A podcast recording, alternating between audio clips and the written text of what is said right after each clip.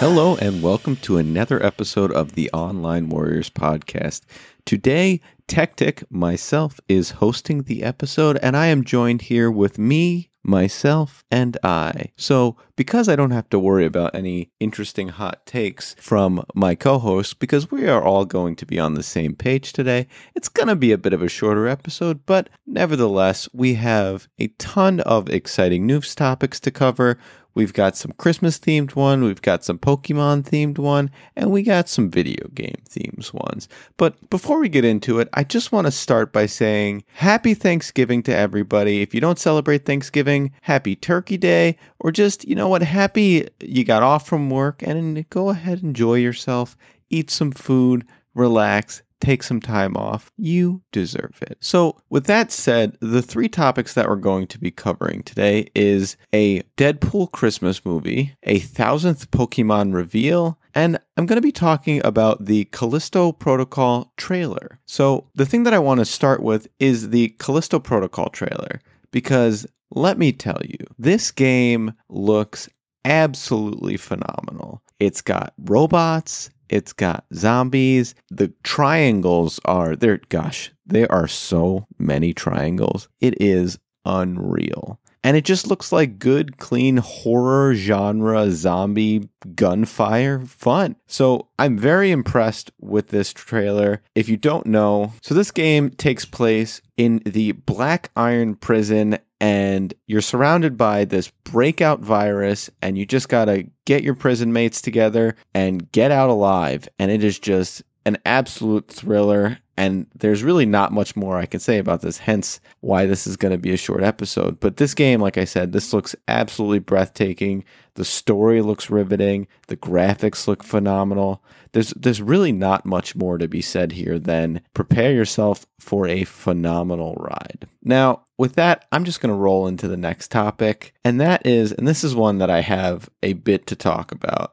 This is the thousandth Pokemon has been revealed. Now, when I first saw this thing, it was ToeJam and Earl esque. It is a golden p- pirate thing called Gholdengo. And the article that I'm reading here says that it looks like a cereal mascot. And this is this is not incorrect at all. It looks exactly like a cereal mascot, and I'm horrified. But like I kind of like the gold vibe. I think it's I think it's really neat. What's really cool too is they uh, went all in on the gold with regards to like a pirate theme. So like one of his other forms is Gimmighoul aka chest form, which is really neat. So, overall, this Pokemon has this weird cereal mascot form, which is like a gold palm tree pirate thing with like a belt. And then it also has a high defense chest form. And it's just kind of very Jack Sparrow esque form. And, you know, thousand is a big number. And so it's got to be something golden. So I like that they they want with that, but my goodness, is this thing kind of derpy and awkward. Like, I feel like I feel like Pokemon could have made it look a little cooler and a little less like ToeJam or or sorry, a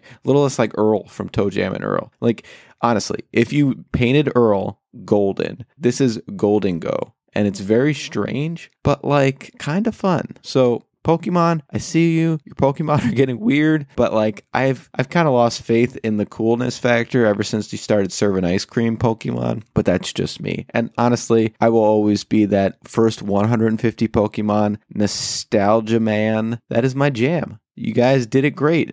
And and sure maybe maybe i can get excited about the johto league but really the, the kanto was doing some magic stuff and these pokemon are getting weird but hey it's gold it's 1000 and uh, we're here for it. So good job pumping out creatures of some sort. We have caved and we have realized that we are never gonna catch them all but we're gonna give it our best shot. And that's why they have things like the pokebank that we can try our damnedest but we all know we all use the pokebank to carry that Pokemon that we started back in red version, traded into gold, traded up to Game Boy Advance, traded up to DS, traded up to the Wii, traded up to the well, not the Wii, traded up to the Switch, and that's what we're really using the Pokebank for. We're, we're not gonna catch it all. We're gonna just carry our Charmander from the OG gen through because honestly, Millennials are locking it down. We're the ones still playing this game. No offense at later generations, but like, we're not stopping anytime soon. And we will always hold Pokemon near and dear to our heart. So, as I said, this is going to be a shorter episode. So, we're not going to take a break, but we are going to take a second for some sick jams.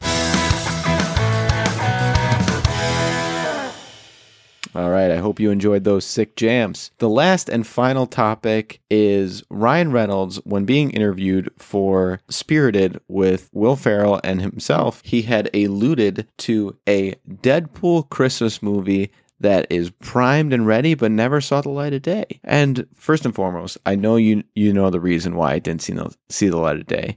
It's because Fox and Sony could not get their stuff together, so a lot of stuff was kiboshed. And unfortunately, that's exactly what happened here. So this movie was actually yes, this movie was rearing to go before even Deadpool 2 came out. And it makes me wonder when they did the Once Upon a Deadpool feature if that was like, well, we've got this and it's a really funny concept, but we really don't have the go ahead to do it. So we're just going to make Deadpool 2 have a Christmas version of Deadpool 2, which is really kind of, of a lame cutout voiceover of Deadpool 2, which like I thought that's what the Once Upon a Deadpool was going to be was going to be a true blue Deadpool Christmas movie. So I I really honestly hated the fact that they did that, but it now it makes a little bit more sense to me that they did that because maybe they just wanted to like get some of their jokes that they had slated for this full Deadpool Christmas movie out. But it's like it all goes back to like Disney and Fox and all that jazz just not getting their stuff together and and we end up losing out as a as a fan base on awesome content. But what is nice to know about this is I don't believe that the book is closed on a Deadpool Christmas movie. And I quote, maybe one day we'll get to make that movie. It's not a musical, but it's a full Deadpool Christmas movie. So one day. And hey, that's isn't isn't Christmas all about hope and Christmas cheer? That's enough for me honestly to get excited about. I am here for it. That needs to happen because it's really like prime picking for Deadpool to play a Grinch-esque character and really just to be a how the Deadpool stole Christmas would be just perfect. He would be all like, "Oh, I don't want any friends," or blah, blah, blah, blah, and he would steal Christmas, come down chimneys. There would be a lot of jokes. It wouldn't need to be canon or anything because Deadpool just jumps in and out of stories. You can even drop in some Who's from Whoville because his storyline is just all over the place. Why the hell not? He is the one character that you can plug and play literally across any universe and it somehow works.